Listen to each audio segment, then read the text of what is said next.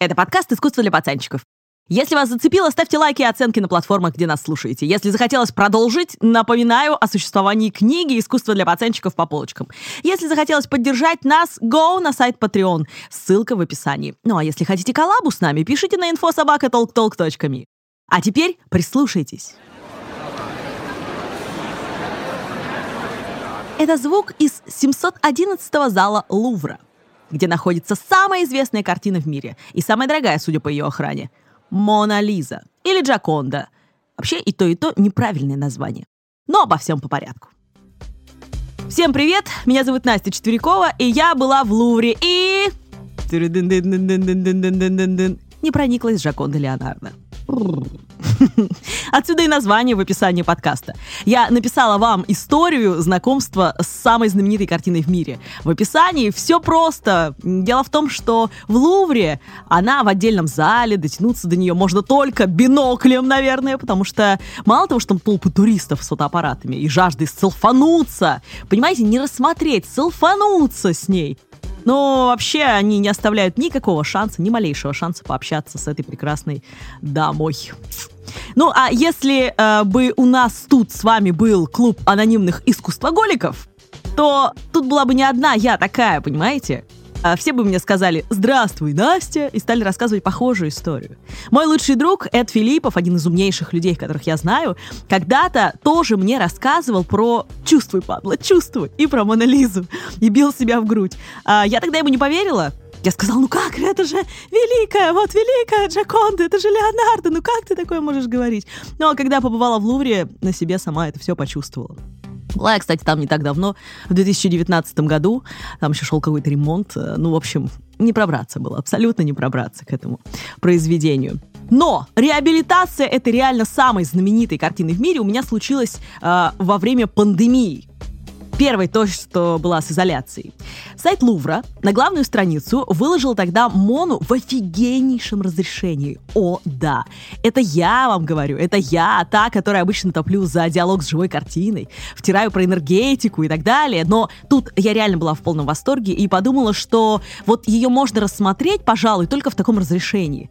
Ссылку на Монолизу в высоком разрешении кину в описании подкаста. Ну и можно отдельный выпуск посвятить тому, где и кто использовал эту картину в современном и не очень современном искусстве, культуре.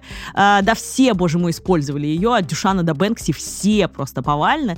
Поэтому, если я кого-то пропущу, дополняйте в сетях, в комментариях. Э, Настя 4Ч мой инстаграм, пожалуйста. Просто поясню, что всего впихнуть в подкаст нереально. Ну, начнем с искусства. Итак, где в искусстве засветилась она? Дюшан на самом деле был не первый, кто замахнулся на это полотно. Первым, пожалуй, был Артюр Сапек. А у него есть работа, гуглим Артюр Сапек, Джаконда с трубкой 1883 года. Артур Сапек, он был из направления фумизм. Фумизм от слова дым, да, это искусство, которое пускало дым в глаза людям. Альфонс Але, наш любимый, э, если не знаете, кто это, послушайте выпуск про «Черный квадрат Малевича». Вот как раз Альфонс Але и Артур Сапок, они были корешами. То есть вот они э, вместе пускали э, пыль в глаза, дым в глаза общественности. И на работе э, Джаконда с трубкой она тоже пускает дым в глаза этой самой общественности. Следом за ним, пожалуй, был как раз Дюшан со своим произведением L H O O Q. Это все через точку, это все аббревиатура.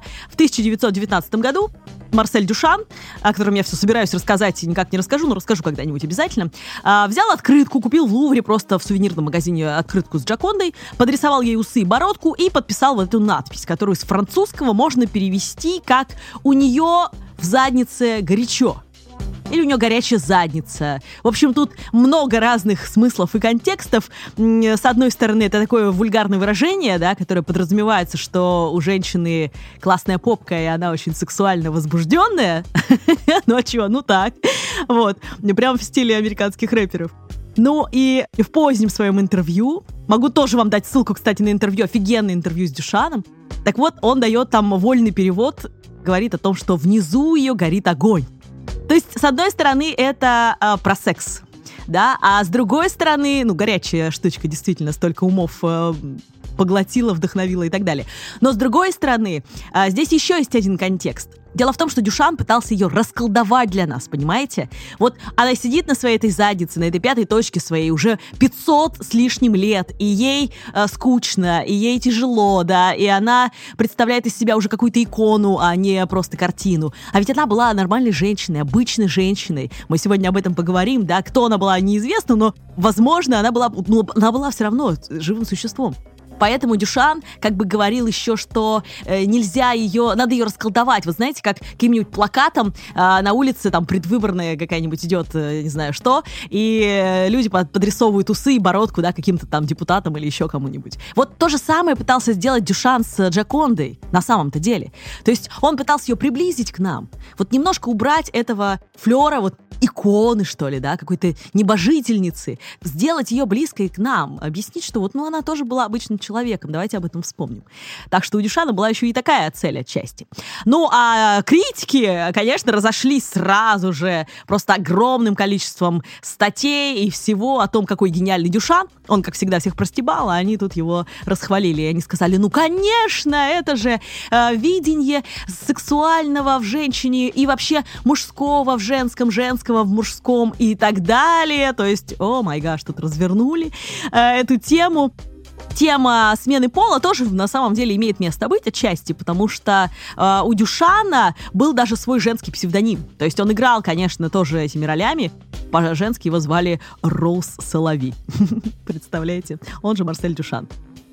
Ну и кто еще? В искусстве. Автопортрет э, Дали в виде Джаконды существует. Можете погуглить. Дали Джаконда. Вы посмотрите, как он хорош в этой роли. Вот тоже вам, пожалуйста. А, и я думаю, что в, эти же, в это же время появилась легенда о том, что, возможно, это сам э, Леонардо да Винчи себя изобразил, да, то есть вот в женском обличии. Дальше. Джаконда есть и у Рене Магрита, о котором есть у нас выпуск отдельный в искусстве для пацанчиков. А, точнее, там только фон, без Джаконды. Но называется именно Джаконда. У Малевича, у Казимира нашего любимого, о котором тоже вы можете послушать в «Искусстве для пацанчиков», есть композиция с Джакондой, которая называется «Частичное затмение». Вот так вот, композиция с Джакондой «Частичное затмение». Это такой коллаж, где проглядывается и Джаконда тоже. Ну, а частичное затмение, потому что вообще-то Малевич собирался все затмить своим черным квадратом, да, а здесь частично, оставив место немножко для Джаконды, да, даже, даже он оставил место для Джаконды. Потом есть у Фернана Леже э, коллаж Джаконда с ключами 1930 э, года, видимо, с ключами от сердец огромного количества людей, что ли. Ну или секретов, которые есть в ней у художника Эрика Булатова. А, он знаменит, э, такой знаменитый у него стиль на, например, фоне неба писать какие-то фразы, которые закрывают это небо. Первая его работа была в стиле соцарт. Это когда соцреализм, ну, то есть, типа, все реальное такое, социалистическое, да, там, Ленин, э, и Сталин смешивается с поп-артом, да, с Орхолом и ему подобными. Вот соцарт — это вот смешение этих стилей. И у Эрика Булатова у него были э, такое голубое небо, представьте себе, да, а на, его закрывает надпись «Красная большая слава КПСС» смысл понятен, я думаю, тут даже не надо ничего интерпретировать. И вот у него есть целая статья про Джаконду, в которой он разбирается с таким эффектом Джаконды, эффектом оживающего на глазах у людей изображения – он э, говорит о том, что это из-за того, что, э, проспойлерую просто эту статью, что э, там определенное пространственное такое построение картины, что линии горизонта и взгляды персонажа расположены определенным образом, что нам кажется, что она с нами ведет диалог и смотрит на нас. Э, похожие штуки есть в иконах, вот тоже так это работает. Так вот, картина Леонардо да Винчи у Эрика Булатова не только в статье воплощена, но еще и в его работе.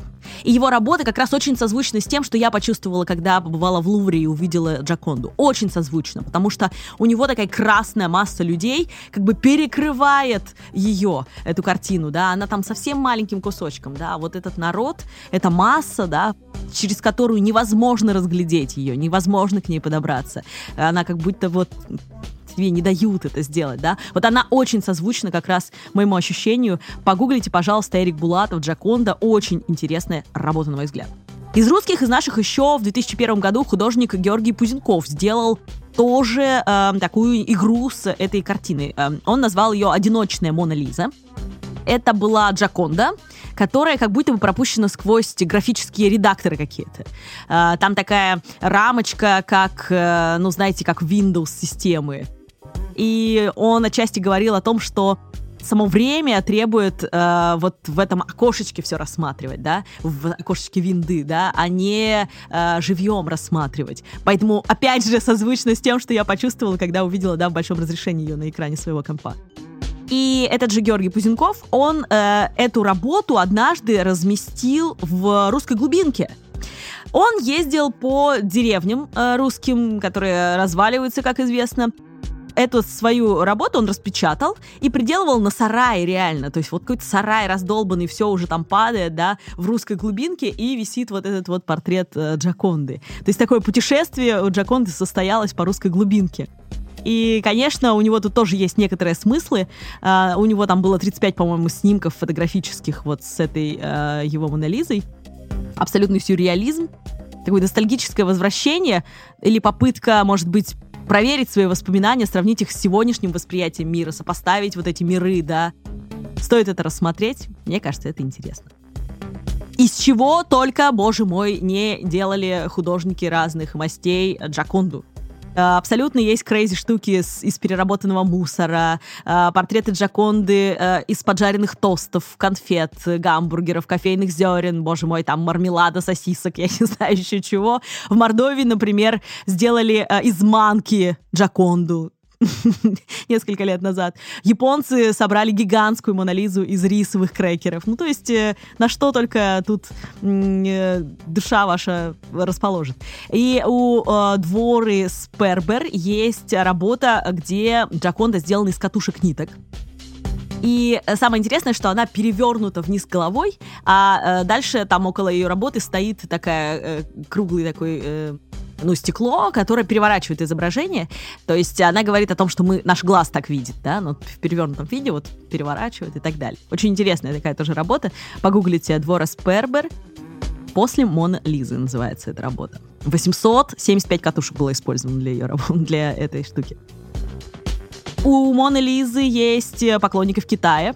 Это один из моих любимых китайских э, современных художников, Ай Вейвей. О нем тоже как-нибудь обязательно расскажу. Он революционер. И вот у него есть исследование перспективы. Это серия фотографий, где он показывает средний палец самым известным произведением в мире. И в том числе Мона Лизе. И кроме реакции как бы фановой какой-то смеха, этот жест, конечно же, демонстрирует, ну, отчасти восстание против государственной власти, которая игнорирует свободы своих граждан. То есть это так сформулировал Ай Вейвей, но я думаю, что в этом тоже можно почувствовать нечто такое. Ну и французы, это же всегда свободолюбивая очень штука, поэтому этот разговор о революции все равно очень созвучен Ай Вейвею, который это пытается делать в Китае и все время сидит за решеткой, по-моему, из-за своих а, из-за своего мнения. Ох, боже мой. Так, Бэнкси. Продолжаем. У Бэнкси она есть в разных ипостасях, с гранатометом, слезами из краски. Это точно Бэнкси. С голой задницей это, скорее всего, тоже Бэнкси. Э, работа, по-моему, в Голландии находится, но неизвестно тут. То есть это не до конца известно. Кстати, про Бэнкси у нас тоже есть отдельный выпуск. Ему это принадлежит или нет, там не обнаружили подписи. Но есть такая работа, где Мона показывает задницу нам всем с вами, ту самую, которую Дюшан сказал, что у него там горячо. Ну и в музыке, о май гаш, в музыке Монолит столько, что это просто, я не знаю, это можно очень долго делать и все это слушать. Можно составить отдельный плейлист, э, если хотите этим заняться, сделайте это, это будет круто, на самом деле.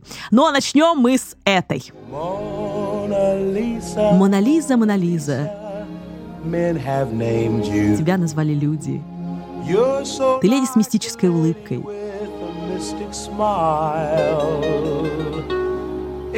Тебя так любят. О, женщина с загадочной улыбкой, ты одинока.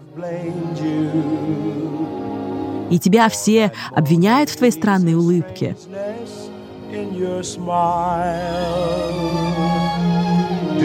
В этой джакондовской странности ты улыбаешься, чтобы соблазнить любимого Монолиза? Или это твой способ спрятать разбитое сердце? Это песня Монолизы в исполнении Нета Кинга Коуэлла. О, боже, замечательного, прекрасного, великолепного певца и пианиста. Причем занимала она а, примерно 8 недель подряд э, первое место в хит-параде. А принадлежит эта мелодия Джею Ливингстону, а слова Рэя Эванса. То есть не сам Нэт Кинг это сочинил, конечно. Написана она была для фильма «Капитан Кэрри». Ну, а если набрать «Монолиза» в поисковике, я уже сказала, выйдут тысячи композиций абсолютно разных, э, и мы сделали для вас небольшой микс. C'est moi que je suis la Joconde, je suis connue par le monde. Au Louvre où la foule abonde, pour me voir on fait la ronde. Venez bousculer la Joconde. Si j'étais la Joconde, dis est-ce que tu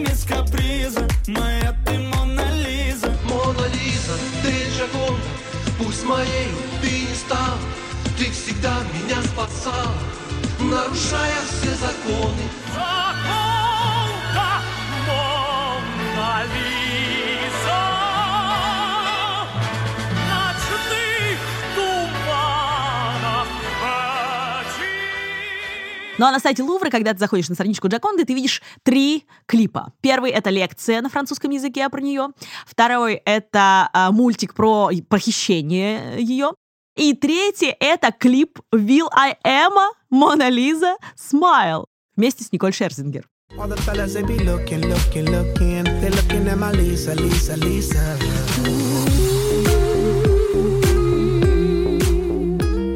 Клип клевый, очень интересный, очень яркий.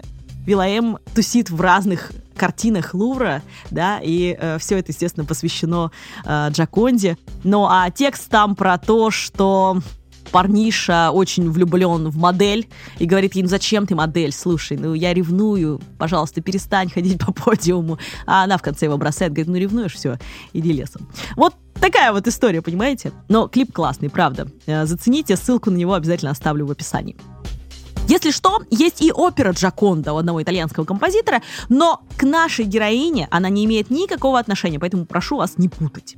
В литературе тоже полно упоминаний этой замечательной девушки. Итак, а, это новелла Георга Гейма «Вор», 1911 года. Это Рэй Брэдбери, рассказ «Улыбка». Офигенный рассказ, рекомендую его почитать, он небольшой. А, там а, вандалы из будущего, сейчас немножко спойлерну, рвут на части картины, и герою главному удается сохранить только улыбку ее. Да, вот такой вот интересный рассказик. В кино и мультах э, ее начали снимать, мне кажется, еще до начала вообще звукового кинематографа даже. Потому что э, одним из первых был французский немой драматический фильм 1912 года, который называется «Трагическая любовь Мона Лизы» режиссера Альберта Капеллани. А потом есть французская короткометражная комедия 58 года «Джаконда. История наваждения». А режиссер Анри Грюэль Стала французская комедия 66 года «Украли Джаконду», режиссер Мишель Девиль.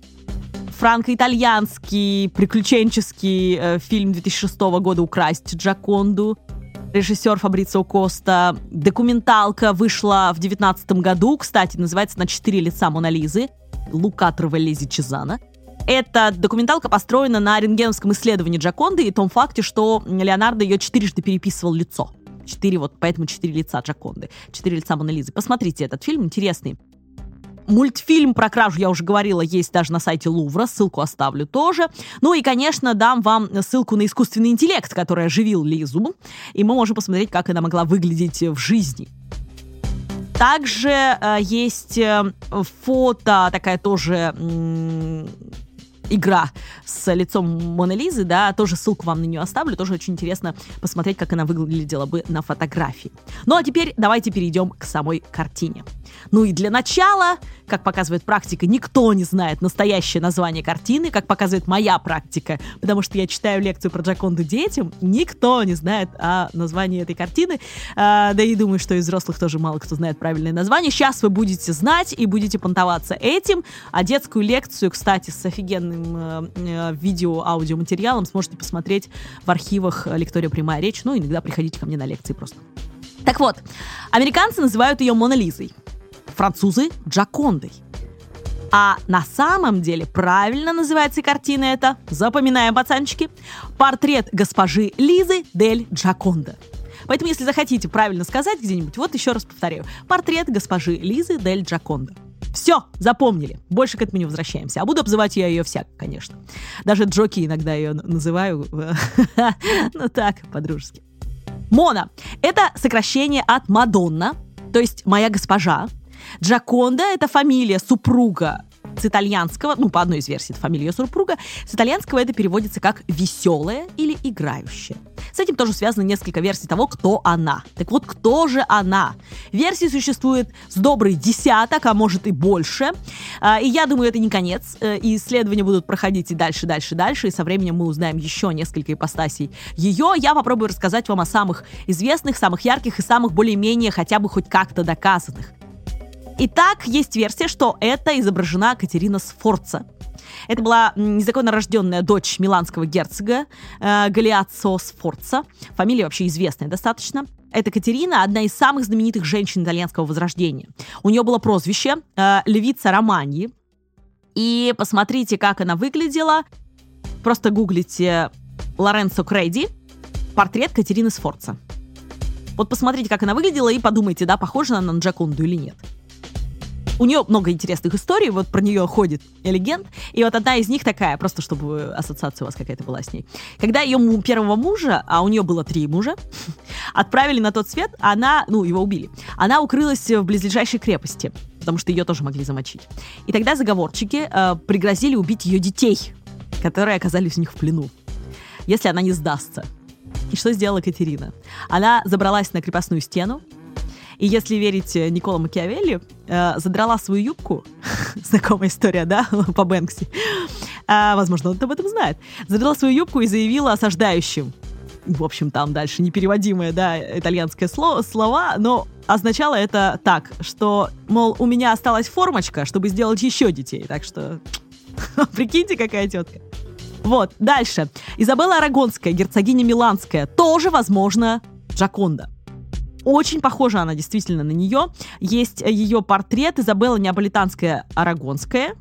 Можете загуглить. Есть ее портрет. То ли Леонардо да Винчи его написал, то ли написал Джованни Антонио Бальтрафио. Непонятно, кто, кто кто, до сих пор не доказано, но вот она там очень похожа на Джаконду, реально, на этом портрете. Погуглите, посмотрите, Изабелла Неаполитанская Арагонская. Она была герцогиня Барри, Бари — это итальянский остров, где находится мощь Святого Николая. Сейчас принцесса Рассано, и титул э, королевы Иерусалимской у нее был, то есть вообще интересно. Существует также предположение, что она вступила в так называемый марганатический брак э, с Леонардо да Винчи самим, то есть она была типа его женой вообще, и она была в этом браке 11 лет, и родила ему даже двоих сыновей и трех дочек. При том, что, да, э, в основные версии о том, что все-таки Леонардо был э, гомосексуалистом, да, то есть вот э, смотрите, тут даже такая история есть, ну вот есть такие данные. Окей, следующий вариант. Возможно, это изображена та же дама, что на знаменитой работе «Дама с горностаем» 1490 года, которая находится в Краковском музее. Это тоже картина Леонардо да Винчи, и на ней изображена Чичилия Галерани, придворная дама, И вот, э, возможно, возможно, что Чичилия Галерани э, является и Джакондой. Сравните эти две работы, возможно, вам покажется, что эта версия правильная. Вы будете решать, какая версия правильная для вас. Ну, и эта дама, она тоже с интересной историей. Она побывала и в монастыре, и сбежала оттуда с герцогом, а, и долгое время встречалась с ним, хотя он был женат. Потом из этих скандалов с женой ему пришлось ее выдать замуж за другого, чтобы этого скандала не было. И в итоге она родила этому другому мужу четырех детей. А, ну, а герцог себе нашел постепенно другую любовницу. В общем, интересная тоже история со всеми итальянскими, да, мне кажется, интересной. Следующая версия, что, возможно, это была Констанца Давалос, или Давалос. Э, Д — это апостроф, Д как Д'Артаньян, да, Авалос. Так вот, она, возможно, та самая Джаконда. Почему? Потому что у нее было прозвище «Веселое», по-итальянски для Джаконда. И, возможно, это не имя, не фамилия мужа, да, а вот, возможно, это просто прозвище этой вот Констанции. Есть такой искусствовед из Туринского университета, Леонелло Вентури, как есть, он был, он уже умер. И вот в 1925 году он предположил, что э, Джаконда это портрет как раз вот этой Констанции вдовы Федерико дель Бальцо, воспетой в одной маленькой поэме «Энео Ирпино». Этот Энео Ирпино написал маленькую поэму, в которой он упоминает о ее портрете, написанном Леонардо да Винчи, и как бы он говорит дальше про нее – есть предположение еще, что Констанция это была любовницей э, Джулиана Медичи, так что тут вообще много очень версий, которые могли бы сработать, да. А чтобы вы сравнили, да, похоже, не похоже, Констанца Авалос и Виктория Колонна фреска из монастыря Сан-Антонио на Искье. И вот э, там можно найти ее лицо. Это слева она будет находиться в черном таком траурном наряде. Вот, ну, посмотрите. Похоже, не похоже. Есть еще версия, что это э, Пачифика Брендано. Другая любовница Джулиана Медичи. Мать, кстати, одного из кардиналов, Ипполита Медичи. И по версии а, Роберта Запери, как раз вот эта Пачифика, она была э, на работе э, Леонардо, потому что Джулиано Медичи заказал Леонардо эту работу для своего сына, который матери не видел, внебрачный их сын. Ну, в общем, короче говоря, вот э, для этого якобы было заказано. Есть такая версия. А, есть еще несколько женщин, которые предположительно являются Джакондой или Мона Лизой, но э, это уже такие версии, которые совсем э, мало доказанные и изученные. А это такие вот более-менее изученные версии, которые, за, за которые кто-то топил из искусства. А, есть версия, что это просто какая-то идеальная женщина. Вот он четыре лица ее переписывал, да, потому что просто какую-то вот идеальную женщину там во сне увидел, не знаю. А, есть версия, что это юноша, любимый ученик Леонардо да Винчи, по некоторым версиям еще и любовник, Салаи, Вообще его настоящее имя Джан Джакомо Капроти да Арено. Прозвище, возможно, которое бы дал сам Леонардо, это было Салай, вот это дьяволенок, дьяволенок. Он был очень хорош собой. И, между прочим, в защиту того, что он, возможно, был очень близким для Леонардо учеником и человеком, он ему завещал картины после смерти, в том числе и Джаконду. А еще, чтобы сравнить, да, похож, не похож, вы можете посмотреть картину, которая тоже находится в Лувре. Она была написана Леонардо в 1513 году. И там изображен точно этот самый Салай. Э, картина называется «Иоанн Креститель». И вот э, можете сравнить, да, э, а похож он на Джаконду или нет. Кстати, похож. Мало того, я уже говорила, немножко упоминала об этой версии. Есть версия о том, что Джаконда это просто автопортрет Леонардо да Винчи просто в женском э, таком в женской интерпретации. Можете сравнить с автопортретом самого Леонардо, тоже сказать, похоже, не похоже. Есть в интернете такие совмещения, что якобы вообще один, один человек, и все такое. Вот. А еще есть версия последняя, которую предположил дядя Фрейд, дедушка Фрейд. Замечательный психоаналитик, которого мы э, все так или иначе любим, за разные вещи, ну, например, за то, что он сны интерпретировал разным образом. Так вот, Фрейд заявил, что вообще все неправы. На самом деле у Леонардо да Винчи тоже был Эдипов комплекс, и он так изобразил свою мать Катарину. Так что видите, сколько разных вариантов есть, и кто же такая Джаконда. Ну, самая доказанная версия все-таки имеет совсем другую историю. Так вот, нужно зайти немножко с конца. Дело в том, что впервые название Ля Джаконда упоминается в 1525 году в списке наследства того самого Салаи, вот этого чертенка, дьяволенка, да, который э, любил э, Леонардо. И как раз Джаконда упоминается там э, в списке картин, которые он оставил своим сестрам в Милане. Надпись э, описывает ее как портрет дамы по имени Ля Джаконда. Причем э, это было установлено, этот факт был установлен только в 2005 году. Поэтому, видите, исследования продолжаются. Ученые из э, Гильдельбергского университета изучали заметки на полях одного фолианта древнего, э, которым владельцем был э, некий флорентийский чиновник, и вроде как личный знакомый Леонардо да Винчи. Его звали Агастино Веспуччи. И вот в записках там на полях книги он сравнивает Леонардо с, понятно, там, греческими живописцами, тра-та-та. А еще он там отмечает, что сейчас да Винчи работает над тремя картинами, одна из которых портрет Лизы Герардини. И после этой заметки как раз э, история с э, женой флорентийского торговца шелком э, Франческо дель Джаконда, звали его, да, Лизы Герардини, это стало самой главной версией того, кто она была такая. Точная дата написания этой картины, кстати, тоже неизвестна. Она по разным сведениям разная, то ли 1503, то ли 1505, то ли между этими годами. Есть версия о том, что он работал над этой работой аж 15 лет. В общем, тут тоже мы не можем сказать с вами точно. Но что мы знаем точно про ту Лизу Герардини, так это то, что она жила во Флоренции. Чтобы отправиться по следам Монолизы, нам понадобится рвануть во Флоренцию. Я уже привыкла к тому, что как только появляется идея рвануть куда-то, вместо тысячи сайтов я просто открываю приложение Aviasales. А у меня подключен сервис Aviasales еще, что дает еще больше проверенной информации и подсказок. Я очень люблю специальный чат в Телеграме, где оперативно можно запросить поддержку буквально обо всем. А еще в сервисе Aviasales еще на интерактивной карте с подборкой интересных мест Флоренции есть слой, который мне просто запал в душу. Винодельни. У родителей Монолизы, кстати, тоже были винодельни в тех краях. Так что, зная этот инсайт, можно не только разобраться с жизнью героини картины, но и почувствовать на вкус эти чудесные места и даже поднять тост за Джаконду и ее создателя. Обратите внимание на винодельню Вилла Петриоло, близ деревеньки Винчи, потому что, как вы понимаете, угу, там родился сам Леонардо. Да Винчи – это как раз о местности, откуда он был родом. И особенно на виллу Вигномаджио. На вилле ходит легенда о том, что Леонардо согласился писать Мона Лизу здесь за пару бочек местного вина. Гиды Aviasales еще рекомендуют обратить внимание на вид тех мест, ведь он очень напоминает тот, что располагается на картине позади Джоконды.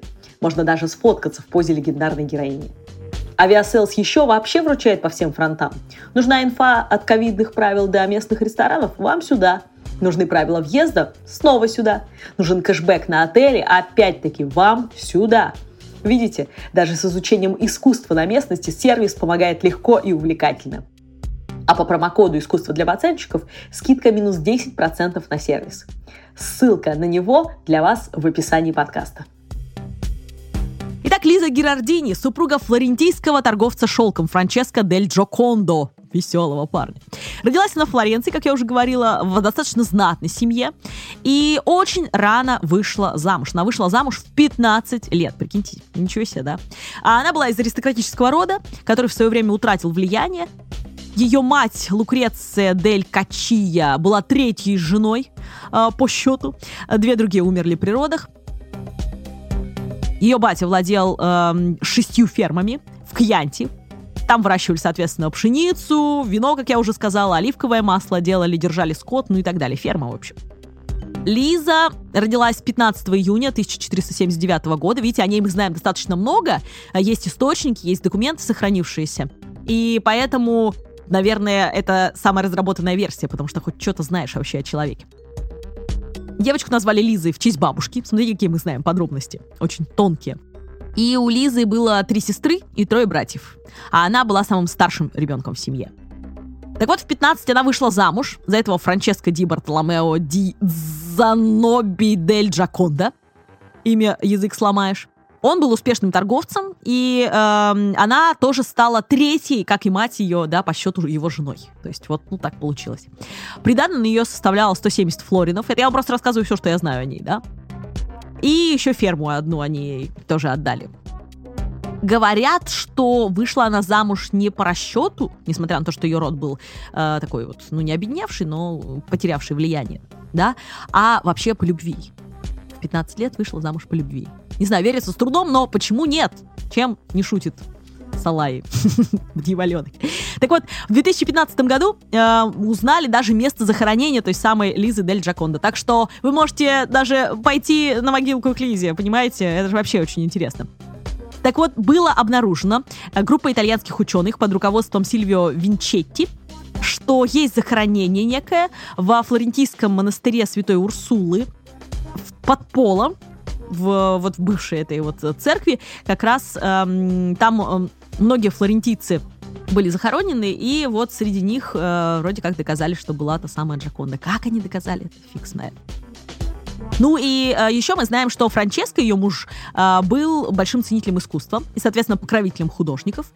И вот эта версия гласит, что он заказал портрет своей жены, Леонардо, чтобы отметить два события. То ли одно, то ли другое. То ли рождение сына, то ли покупку дома. Ну вот, знаете, кто-то дарит там какие-то, не знаю, жене цацки, а он такой, ну, пусть она рисует Леонардо да Винчи, да.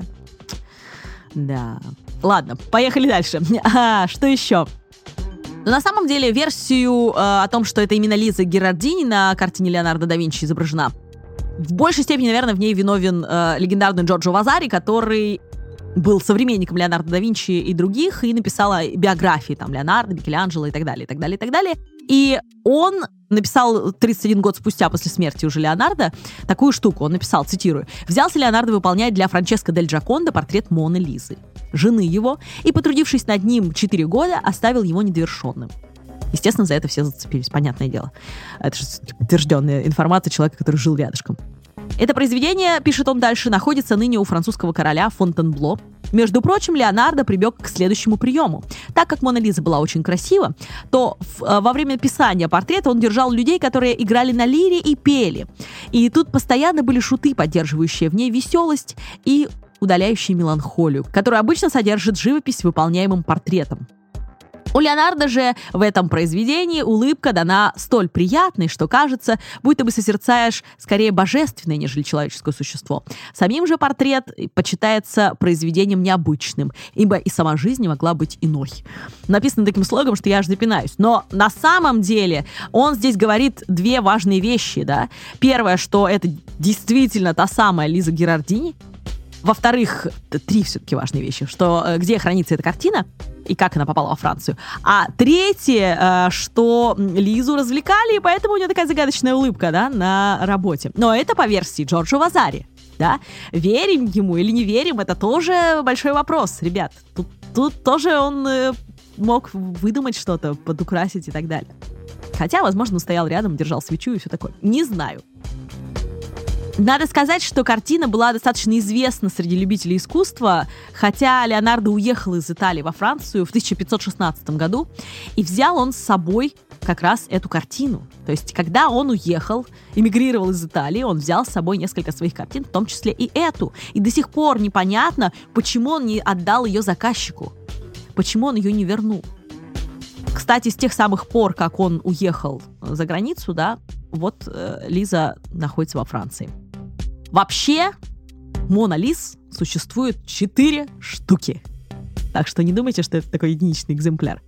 Дело в том, что, во-первых, э, есть эм, рисунок из коллекции Хайд, который находится в Нью-Йорке, который сделан был рукой Леонардо да Винчи и является предварительным эскизом портрета Мона Лизы. Интересно его посмотреть, загуглите его, он такой рисунок черно-белый. В руках у нее там есть кое-что. Пышная ветвь. Так что, возможно, она совсем по-другому выглядеть должна была первоначально. Но почему-то он эту ветвь опустил. Что уж эта ветвь означает, можно долго интерпретировать, да, но ну, смотря от чего эта ветвь. Это если лавра, там, это одна версия, если это еще чего-то. В общем, короче, тут нужно знать, какого растения э, здесь ветвь чтобы что-то предполагать.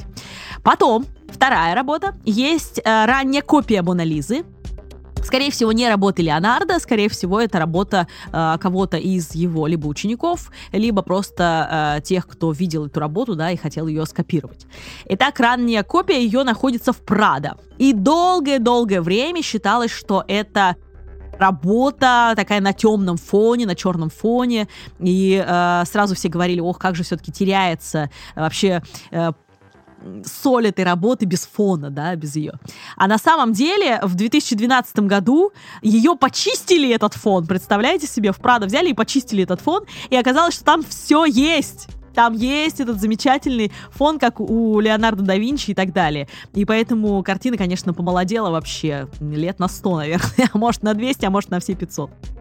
А есть еще одна а, версия Мона Лизы, так называемая Мона Лиза Хекинга – и э, буквально недавно, в июле 2021 года, она была продана за 2,9 миллиона евро. И названа она так, э, Мона Лиза Хекинга, в честь ее прежнего владельца Реймонда Хекинга, который э, говорил о том, что она подлинник. А картина в Лувре, которая находится, это копия. Представляете себе? Аукционные дома, которые вот, вот в 2021 году ее получили, они говорят, ну это полное безумие, потому что все-таки считается э, работа хакинга копией, и за копию такого произведения, даже как Джаконда, ну никогда столько денег не давали, а тут вот такое просто грандиозное количество бабла. Э, но Хекинг сам вообще топил, просто очень сильно топил за то, что она э, есть подлинник. Он говорил, что он приобрел ее в 50-х годах, 1950-х, в Ницце, всего за три там каких-то, что ли, то, то ли за три фунта, что-то, в общем, какие-то, какие копейки совсем. И всю свою жизнь он посвятил тому, что пытался доказать, что это подлинник. Он говорил о том, что когда в 1911 году Лизу похитили, в музей была возвращена копия, а ему в руки попал оригинал понимаете? Поэтому э, вот такая вот история. Но э, его работа, ну, в смысле, которая ему принадлежала, она экспонировалась в Нью-Йоркском музее современного искусства. Э, там даже документалку сняли по этому поводу в 63 году. И э, поэтому, конечно, эта Мона Лиза Хекинга, она тоже очень интересная, яркая работа, которой можно целый выпуск, наверное, посвятить. И четвертая работа, вот, которая висит в Лувре сейчас. Я еще немножко истории расскажу про э, то, как перемещалась эта картина э, в пространстве и времени. Есть версия о том, что художник действительно не закончил эту картину во Флоренции и поэтому взял ее с собой в 1516 году. Но в 1519 году он умер. Мол, именно тогда перед смертью наложил последние мазки, и поэтому вот он ее не отдал заказчику, да а работа осталась с ним. И он ее потом э, передал Салай, завещал, да, тот его передал сестрам, потом королю продал и все такое. И сам э, Леонардо да Винчи умер во Франции, он умер не в Италии, он умер во Франции, он умер неподалеку от королевского замка Амбуаз в э, Клолюсе, и он умер чуть ли не на руках французского короля. Вообще, откуда мы это знаем?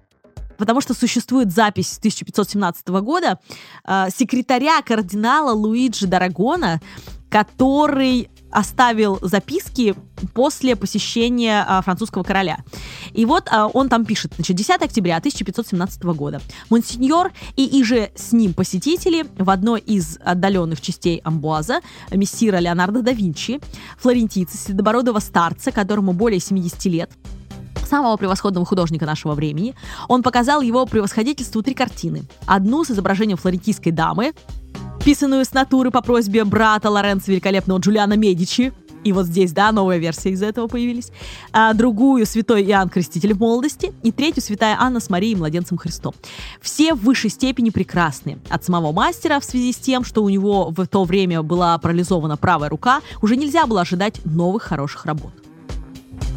Вы понимаете, да, что вот по этим запискам очень разные версии сразу можно э, пропилить и вставить сюда, в этот рассказ, потому что ну, неизвестно действительно, а какая из них подлинная. Существует картинка, на которой нарисовано, как король французский на смертном одре держит руку Леонардо да Винчи. Эта картина вроде как 19 века, но э, мне не удалось найти ее название точное, честно говоря. Можете просто погуглить картина 19 века «Горе короля Франциска» у смертного ложа Леонардо да Винчи или что-нибудь в этом роде. Было время, когда Джаконда жила в опочивальне Наполеона. Было и такое в ее жизни, понимаете? И э, потом он ее вернул в Лувр, но какой-то момент вот он такой Пусть, пусть она будет у меня, поживет. Э, очень интересных много штук было. Ну и чуть больше века назад, в 1911 году, Мона Лиза была похищена из музея, из Лувра. И это было такое громкое похищение, что о нем даже Маяковский написал в «Облаке в штанах». Если вы вспомните, то он там писал такую штуку. «Вошла ты, резкая как Натя, мучи перчатки замуж, сказала, знаете, я выхожу замуж. Что ж, выходите, ничего, покреплюсь. Видите, спокоен, как, как пульс покойника. Помните, вы говорили, Джек Лондон, деньги, любовь, страсть. А я одно видел, вы, Джаконда, которую нужно украсть. И украли. Опять влюбленный выйду в игры, огнем озаряя бровей загиб, что же? И в доме, который выгорел, иногда живут бездонные бродяги. Дразните? Меньше, чем у нищего копеек у вас изумрудов безумий. Помните, погибла Помпея, когда раздразнили Везувий. Ох, люблю Маяковского. Ну так вот, э, видели, да, что даже он в 1915 году, когда писал свое «Облако в штанах», был так ошарашен новостью, что Джаконду украли, что впихнул это в свой замечательный текст. Просто замечательный текст. А что там произошло э, во время кражи этой, я попросила рассказать самого крутого гида по Парижу, и не только по Парижу, историка, потрясающую, умнейшую Полину Фомину из Инстаграм «Короли и капуста», и у нее же есть великолепнейший подкаст э, «Париж наяву», который я вам всем настоятельно рекомендую послушать, и ссылки на ее труды оставлю в описании, и у Полины э, выходит потрясающий цикл лекций э, про Париж и не только.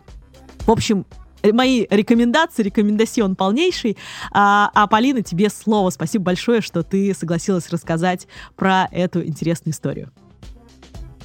Ну, привет! Без этой истории не обходится ни одна моя экскурсия в Лувр. Кто однажды украл Джаконду и как это повлияло на ее мировую славу?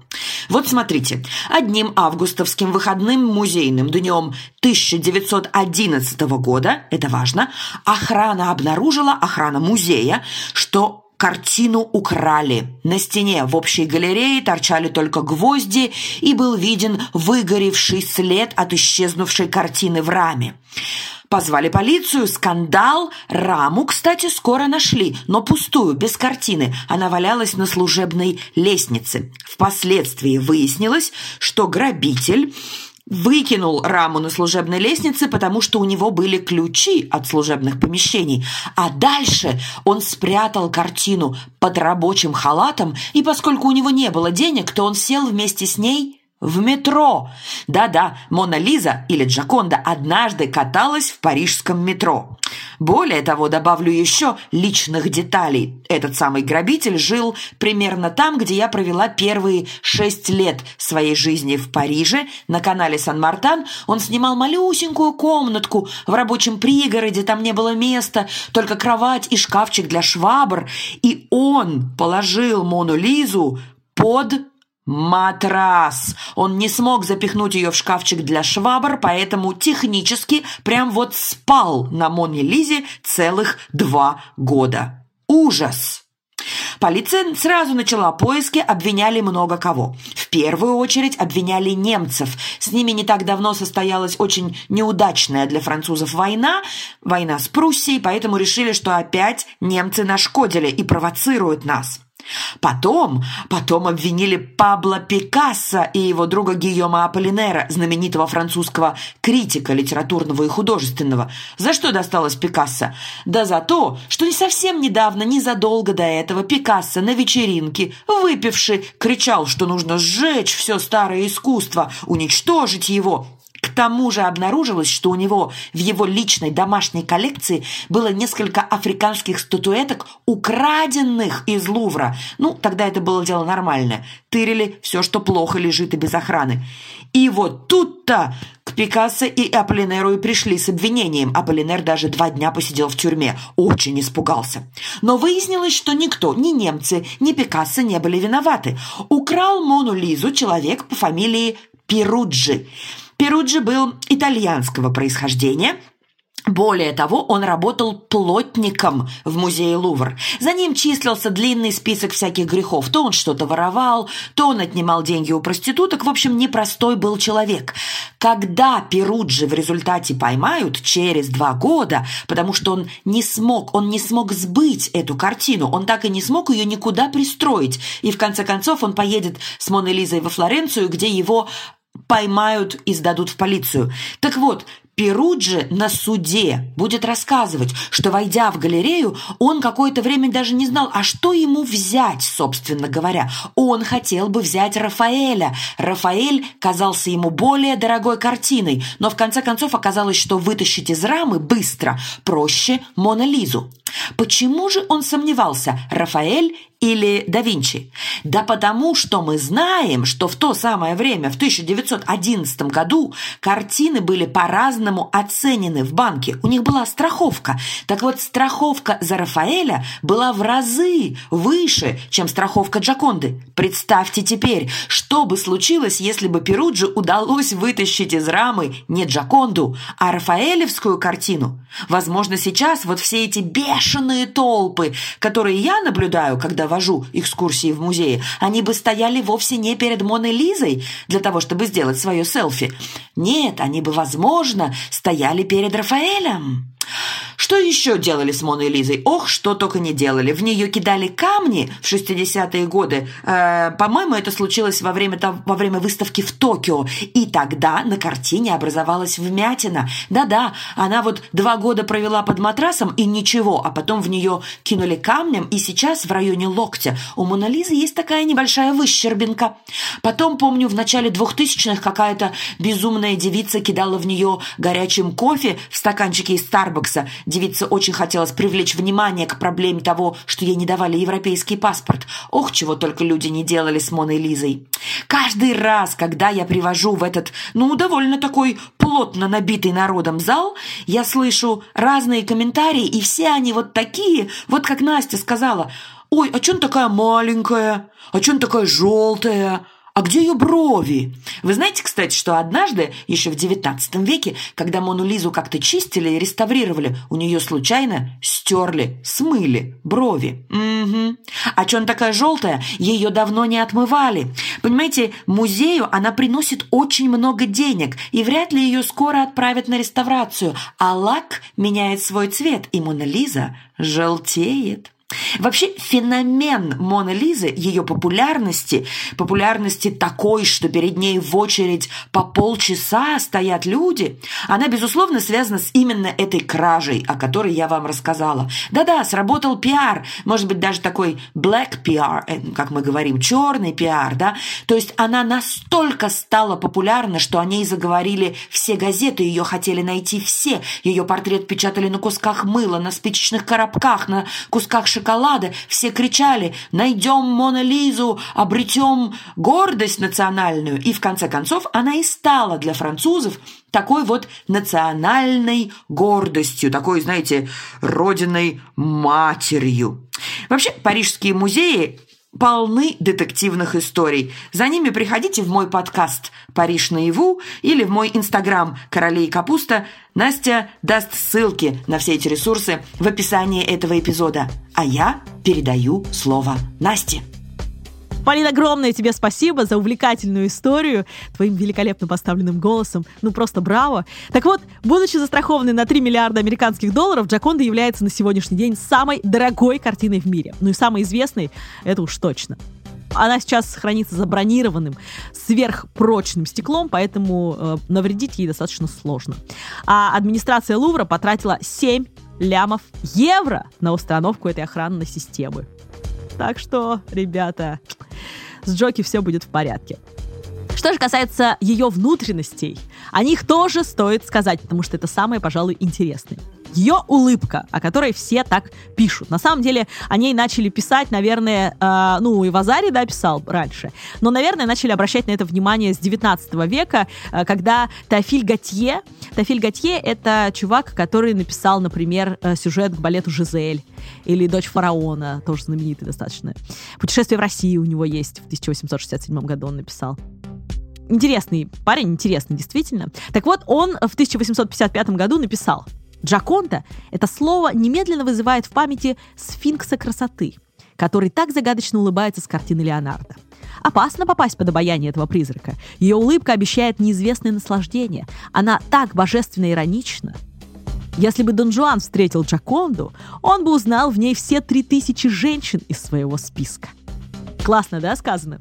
Пожалуй, вот после этой фразы Теофиля Готье все начали прикапываться к улыбке Джаконды. Ну а после разработки компьютерных программ распознавания эмоций в 2005 году голландские исследователи обнаружили, что, внимание, картина выражает счастье на 83%, отвращение на 9%, страх на 6%, злость на 2% и удивление на 0%. Зачем уж об этом писать?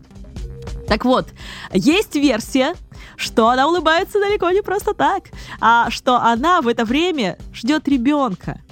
Ее руки, во-первых, скрещены на округлом животике, если присмотреться.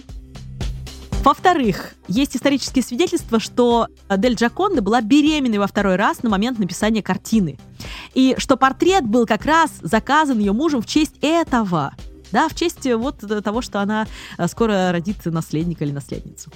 А, мало того, инфракрасные снимки, которые делали этой работе, указывают на то, что на ее плечах лежит определенная драпировка, такая вуаль из льна, которую в то время носили беременные женщины. Вот такой вот, ну, такая традиция была. Так что здесь есть и вот интересная такая версия. Есть врач, доктор э, Мандрип Эр Мирхра, которая доказывала обратное. Она говорила, ничего, она не беременная, она из Бостона, этот врач, а она на самом деле больна. И этот доктор диагностировала у Моны Лизы гипотериоз, то есть недостаток йода. Она говорит, ну смотрите, все признаки на лицо. Бледный цвет лица, волосы редеют у нее на голове, да, а, и еще улыбка эта перекошена слегка. Это не загадочная нифига улыбка, это больная улыбка, говорит она. А, ну, а, а гипотериоз был вот недостаток йода, потому что в пище людей начала 16 века как раз а, было не так много продуктов, в которых был йод, поэтому часто им страдали. И вот она вот такими измышлениями пришла к выводу, что на самом деле, возможно, она была больна, а нифига не беременная, несчастлива. На сколько там, боже мой, процентов? 83. Про брови ее тоже очень много версий. По одной из них это просто была неудачная реставрация, в ходе которой брови стерли. Ну, а по другой э, была якобы мода того времени э, с тем, чтобы увеличить лоб, потому что это было красиво, э, выбривали себе брови и начало волос. То есть есть и такое. Ну, а вот это вот знаменитый прием, который э, Леонардо применил э, с фумата, он называется, это прием, э, ну, такой загадочный э, туман сделать на картине, да, чтобы это все было такой в дымке. И, знаете, есть такой фильтр романтик, э, ну, везде есть э, в разных приложениях. Вот он очень похож на него, на это сфуматто. Э, поэтому можно сравнить вот с этим.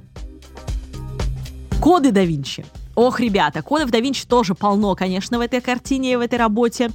Их начали э, различать только, естественно, очень-очень внимательно смотрясь в нее. Я поэтому говорю, что интересно ее смотреть в очень высоком разрешении. Так вот, историк искусства Сильвана Винчетти утверждает, что в правом глазу Мона Лизы есть буквы L, V. И, скорее всего, это не Louis Vuitton, ребят а это подпись, конечно, Леонардо да Винчи. Но на самом деле, э, если без шуток, то когда я вот в высоком разрешении смотрела, я тоже разглядела LV буквы. А в другом ее глазу то ли буква Б, э, то ли CE, ну, непонятные абсолютно координаты, что это означает, никто не может разгадать. Но разгадка есть э, цифры, которые есть на этой работе. Оказывается, за ее спиной есть мост. И на этом мостике нарисовано 72. Или буква L, некоторые говорят, эм, за которым следует 2. Но вообще на 72 очень похоже. И тоже один исследователей, э, один из исследователей предполагает, э, что на самом деле за ее плечом, за ее левым плечом, находится мост Понте-Гоббо, который расположен в Бобио. И э, такая небольшая деревенька, к югу от Пиченца на севере Италии. Ну да, так. Так вот, э, теория исследователя, которого, по-моему, звали Глори, если я не ошибаюсь, э, была основана на том, что 72 на самом деле это а, обозначение того, что в 1472 году произошло катастрофическое наводнение. И река Требия вышла из берегов и разрушила этот самый мост Бобио, а, ну вот в местечке. И в своей книге «Загадка Леонардо» этот Глори утверждает, что Леонардо добавил число 72 под мостом, чтобы запечатлеть память об этом разрушительном наводнении реки Требии. Ну и вообще, может быть, обозначить место, с которым была связана, например, персонаж этот. А, то есть Леонардо тут оставил нам какие-то знаки, чтобы мы э, побольше узнали на самом деле о, об этой девушке, возможно, и о том месте, в котором она жила, существовала и так далее. У нее абсолютно идеальные пропорции. Это правда. И чтобы их рассмотреть, я вам тоже оставлю ссылку на YouTube, где она как раз рассматривается с точки зрения пропорций. Ну, а, пожалуй, самая интересная прогулка в жизни Моны Лизы после истории с похищением, конечно, случилась с ней, э, когда ее последний раз в истории повезли на гастроли в Токио. И именно в ходе этих гастролей она побывала в России. Да, да, да, да, да. Джаконда была в России, она была в Москве, ребята. Было дело это в 1974 году. Ее собирались отправить в Японию. И мудрейшая, умнейшая, великолепнейшая, к сожалению, ушедшая от нас уже президент, бес, вот бессменный, никак не могу по-другому сказать, Ирина Антонова, да, очень жаль, что ее сейчас нет с нами. Так вот, она это была тогда директором Государственного музея изобразительного искусства имени Пушкина. И она сообразила, что если ее отправят в Японию, то она же полетит через Москву. И она э, вспоминает об этом сама так. Идея привести Джаконду действительно пришла мне, когда я подумала, что она же полетит на выставку в Японию над Москвой. Пошла я к министру культуры Екатерине Фурцевой и объяснила ей, какой случай произойдет, можно сказать, оказия, ну, типа, если она пролетит мимо и не попадет в Москву. Екатерина Александровна, вы все можете, надавила я. Она действительно смогла и помогла. Мона Лиза была в Вашингтоне, в Токио и у нас. Для музея это был высокий статус. Представляете себе? Поэтому Джаконда Леонардовна побывала таки в Москве в Пушкинском замечательном музее э, с легкой руки Ирины Антоновой. Было и такое в ее жизни – Этим хочу закончить рассказ о самой знаменитой картине в мире. Всех пацанчиков хочу поздравить с наступающим 2022 годом. Я вас очень люблю. Спасибо вам за то, что вы есть, за то, что вы меня вдохновляете на продолжение искусства для пацанчиков. И я хочу пожелать вам всем открытых границ. Не только для путешествий, но и для себя самих. Не ставьте себе рамок и ограничений. Их и так полно в нашем мире. Я также благодарю ребят из Толка за помощь в поиске спонсоров для выпуска, студию «Огурец» и лично Максима Гаранина за запись подкаста и Аню Летичевскую за великолепный монтаж. А также хочу поблагодарить наших патреонов Алина Яновская, Алена Кузьмина, Оля, Алина Яновская, Алена Кузьмина, Оля, Ани Идиата Стайл, Михаил, Евгений Бодрых, э, Багаши Дезу, Елена Гурьянова, Володина, Константин, Ольга Ноткина, Дианис Ванави, э, Антиник, Сергей Асташов, э, Виталий Гусаковский, Надя Азбей, Юлия Жеребцова, Надежда Зинченко, Настя Тейт, Рита Утро, Екатерина Аносова, Егор Щербин, Макс Зайцев, Ирина Матикова, Ольга Платвинова, Таня Гонсалес, Ольга Петушкова, Анастасия Юсупова, Чудачка Т, Варвара Зет, Влад Векслер, Ксения Алифир, Алекс Зет, Сизова, Александр Зоя, Дарья Латуха, Ахчи, Владислав Соколенко, а, Вантро. Да пребудет с вами сила искусства!